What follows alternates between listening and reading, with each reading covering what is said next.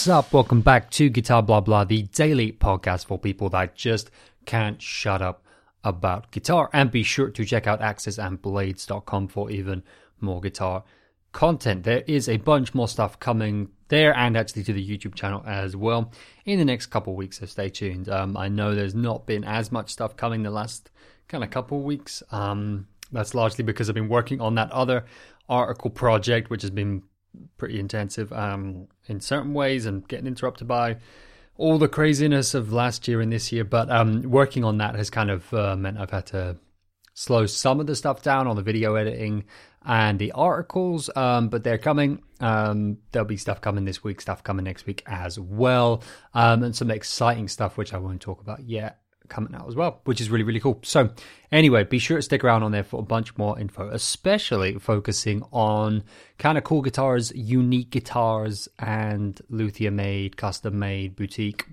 whatever you want to call them, small builder made guitars as well that you might not see anywhere else, um because that's what I love to focus on, and kind of guitars with a big story behind them as well. Speaking of which, I want to highlight a couple today because uh, I was kind of thinking about relicking, and no, not relic guitars as in getting into the uh, whole debate. I'm going to spare you that as to whether relic guitars are make you a, a phony or or they're or they're lame or they're the coolest thing ever and they're a great way to have vintage appeal. And you know, I don't know. I feel like um uh you know that argument is is uh well worth having and can be interesting, but I feel like in some ways the market slightly settled it, because I just feel like we see so many relic guitars around at the moment. uh I keep talking about the trends for twenty twenty-one. Um seeing in the stuff released so far, I'm not seeing a huge amount more stuff being relic. I don't know if that's kind of gonna gonna like die out, the relicking thing, but kind of adjacent to relicking is obviously part of relicking is um aging guitars and, and aging guitar parts in certain ways. Now, aging kind of comes with it a bit more of a subtle sense than relicking, because relicking, and I think this is the most controversial kind of part about relicking that gets people kind of riled up, is the stuff where it looks like you've really dragged the guitar behind like a, a car or maybe one of those big trucks that grits the roads when there's ice and snow. Looks like you kind of had it tied to the back of that for like a good hundred miles. you know you know they really go to town on like the relicking, and uh some of it's not that subtle. I guess if it's going to be there, if you're going to do it, go all out on it and make it noticeable to people so they know what they're getting into, and it doesn't just look like a guitar that someone's kind of dinged up a bit. You know, you don't want it just to look like a secondhand guitar, right? It's supposed to look vintage, it's supposed to look very old and very road worn, as in being out on the road, not necessarily dragged along it. But hey, you know, sometimes those two apparently look kind of the same. Um You know, and that's what a lot of people argue about, is like, you know, oh, how many even vintage guitars actually look this age? Like, you know, from a, a full-time touring musician for decades, it can get like this. But, you know, how how, how often does she see them look like this? Um, and so aging can sometimes take over for the word, which rather than like the mass-produced relicking we've seen on guitars, including at every price point, um, aging can kind of go into... Um, the more subtle things and the more uh, kind of very scientific or, or very labor intensive, genuinely, not just in a marketing sense, process of doing kind of vintage or specific model accurate aging. So for example, Gibson had like a whole term for it. I can't be bothered trying to remember what it was, but in the Gibson Custom Shop, they had like a whole term for like the team that was doing the aging process, and they had a whole name for the aging process, or it's like something project or something like that. Even like it was a whole thing when they started doing the aging process, and you know, they would release uh like versions of someone's serial numbered vintage Gibson.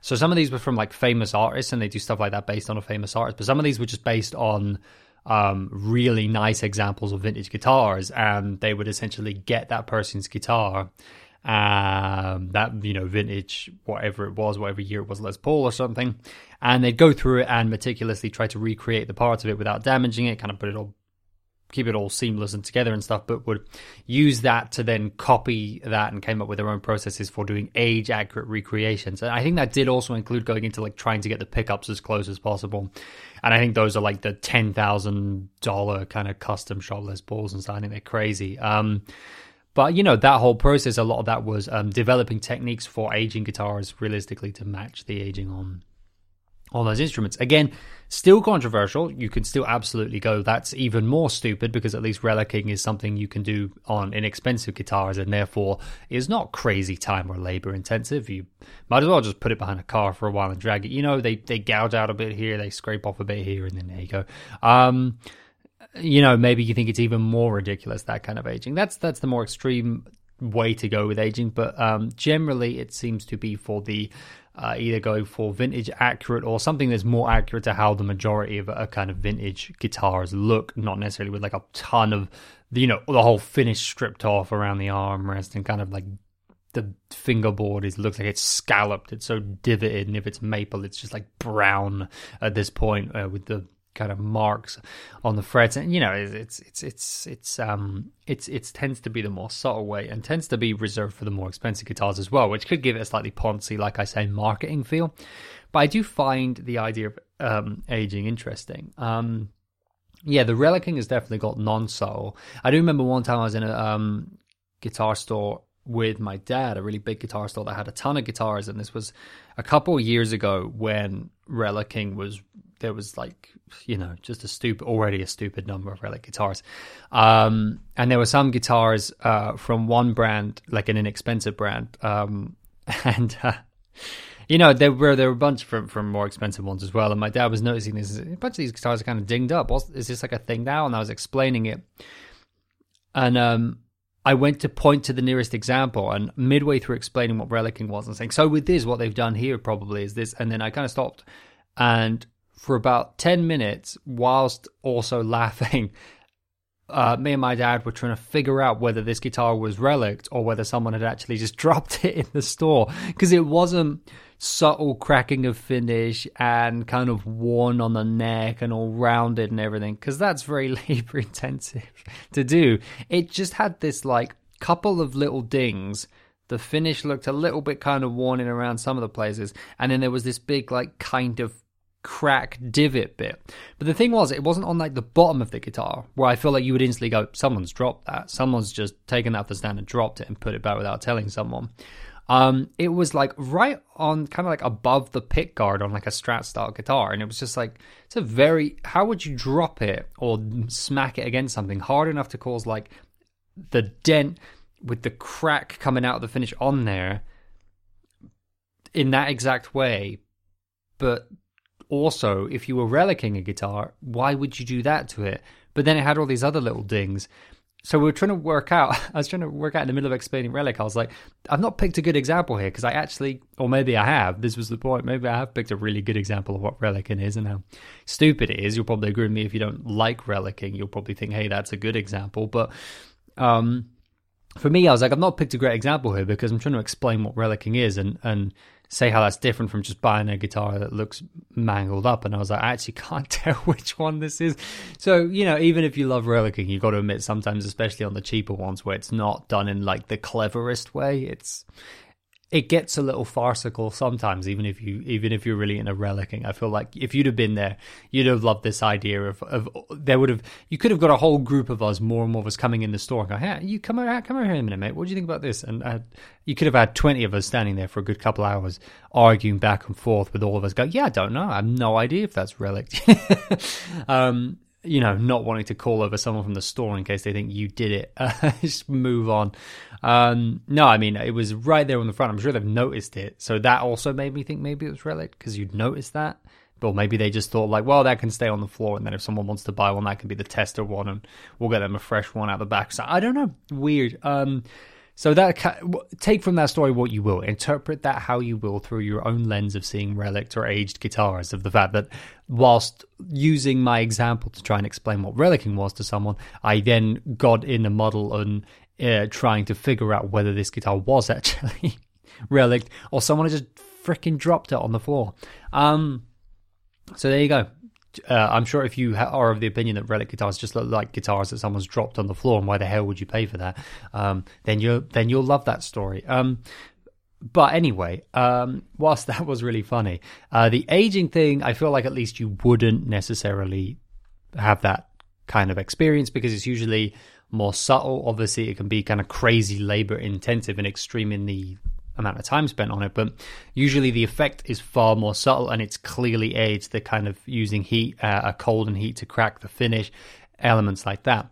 And that's why I think for me, if we go into my personal opinion, uh, don't hate relic guitars, not been that attracted to them ever though, just because uh, for me, I love having a brand new shiny guitar, and I also love a guitar when it's aged a tiny bit. And I also love the look of those guitars, even though I've never put a guitar through hell enough to make it look like that, that have cracks and dents and things. I have a guitar that I used to gig a bunch, and it actually does have um, some pretty severe wear. It has some replaced parts on it because some stuff got broken um, that all happened during gigging and rehearsing.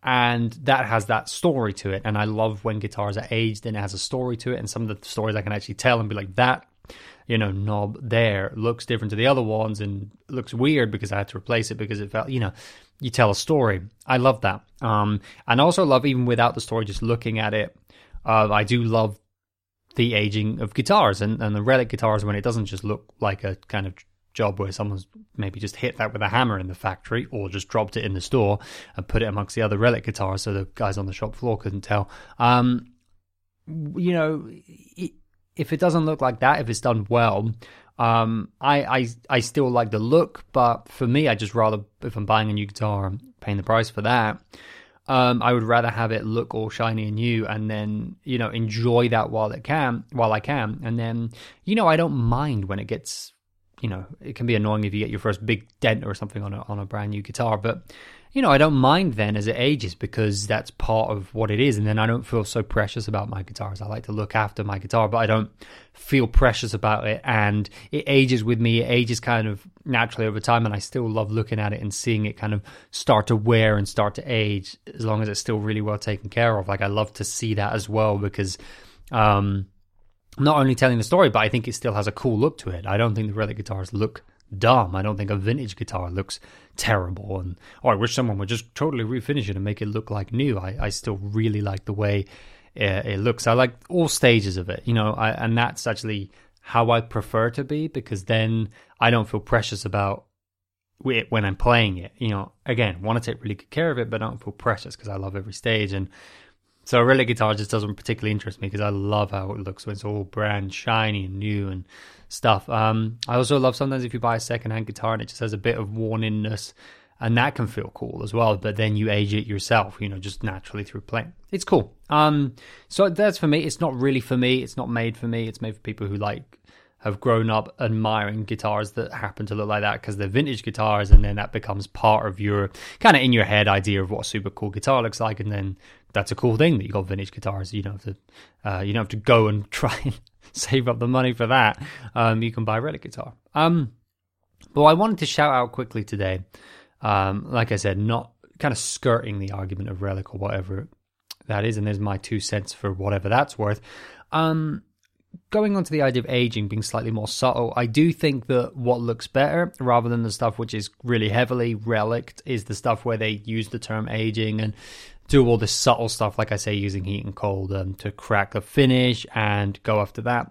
While I'm not necessarily enough of a vintage, I'm not a vintage gear nerd really at all, um, so I don't necessarily get super excited about any individual piece that recreates a certain model or recreates that look that I've always wanted, because like I say, it's not really for me.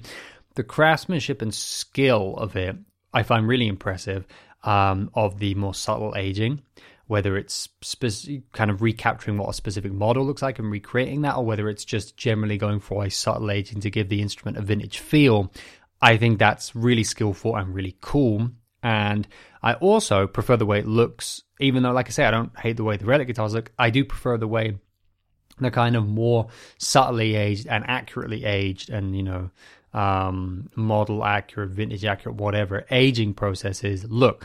And so for me, even though it's not my wheelhouse, I wouldn't be spending the money on these things.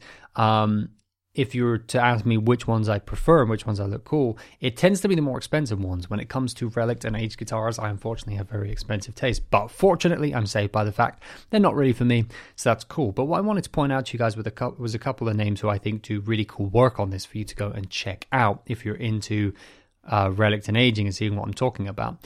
Personally, I just think like the when you get that from like Fender Custom Shop and like I say the Gibson Custom Shop stuff, I think it looks miles better than the the aging done on less expensive models. Even when I say less expensive, I even mean stuff that still costs quite a lot of money. Um, you know, expensive high-end guitars, because they're high-end in every way. They may be made in the U S or Europe, have high-end appointments, but are heavily relict. You know, I still think it looks good and they do a good job, but I still think what looks even better is the subtle aging of these very expensive models from the Gibson Custom and Fender Custom. Um, and I think that's great. But I wanted to throw out just a couple of names. There are lots, but a couple of names of people who are smaller builders who do amazing uh, vintage really subtle aging finishes on their own guitars, but also have the pedigree of these are guys that do refinish work and um, work on vintage instruments because they are known for this, they have a reputation for this, and they are trusted by the people in their areas to bring them their vintage guitars, vintage Strats, vintage, uh, vintage Les Pauls, all of these things. Um, for finishing work, for touch-ups, for little things, they're trusted with vintage instruments, they know vintage instruments, they work with them, um, and they really carry that on to their own models in a way which shows. Um, these guys do aging, which I myself was not super interested in aged guitars, love their guitars, love the way it looks and think it looks, it just has that cool, this guitar has been around feel and it's a brand new guitar. Again, my thing is more like I like it shiny and new and to age it. If I was to go for an aged guitar, these are the guys I would look to. So Um, especially if you are into stuff which is after a specific kind of model, you're going to want to check out Panucci guitars. Panucci guitars from the Netherlands. Um, Angelo is a really, really cool guy, really nice guy, has some great designs of his own, which are super cool. Um, and there's a bunch of cool stuff that hopefully we'll talk about more on this podcast. Um, but his aging is super cool, super subtle elements to it. Very uh, kind of vintage and model accurate elements to his aging as well. If you love the look of like a, a single cut burst with that proper subtle aging, so you know from afar it kind of still looks, just looks kind of worn a little bit. You can't really even see any cracks or anything from from a little bit further away. There's no chunks, there's no divots, but then you get closer and you just kind of see that it's been loved. He's very good at getting that done on his models. Um, Great, great, great stuff, and you know, does some kind of like greeny kind of finishes on on some single cuts as well. If you're into that and that kind of guitar porn, you're gonna want to go and check that out. Um, another guy who you absolutely want to check out is um, Matthias from Bass Art Guitars or Bass Art Guitars in Germany. I've talked about uh, his work before. Um, also, I've done a demo of one of his incredible guitars that was not aged. Um, It was an absolutely gorgeous guitar, stunning guitar, um, very different kind of finishing work, not not aged, but beautiful stuff on the Axis and Blades YouTube channel. And you can see a bunch of clips and photos of it as well. Uh, the D C A T model from Bass Art on uh, Instagram, Facebook and stuff. But um, his stuff is is absolutely fantastic. Again, I've also got some shots on the Instagram page, on Axis and Blades and on Facebook of um, a kind of double cut junior model, junior kind of style model of... Um, that's in a beautiful yellow that has this subtle aging, and I have some close-up shots on there of like the finish cracking and stuff.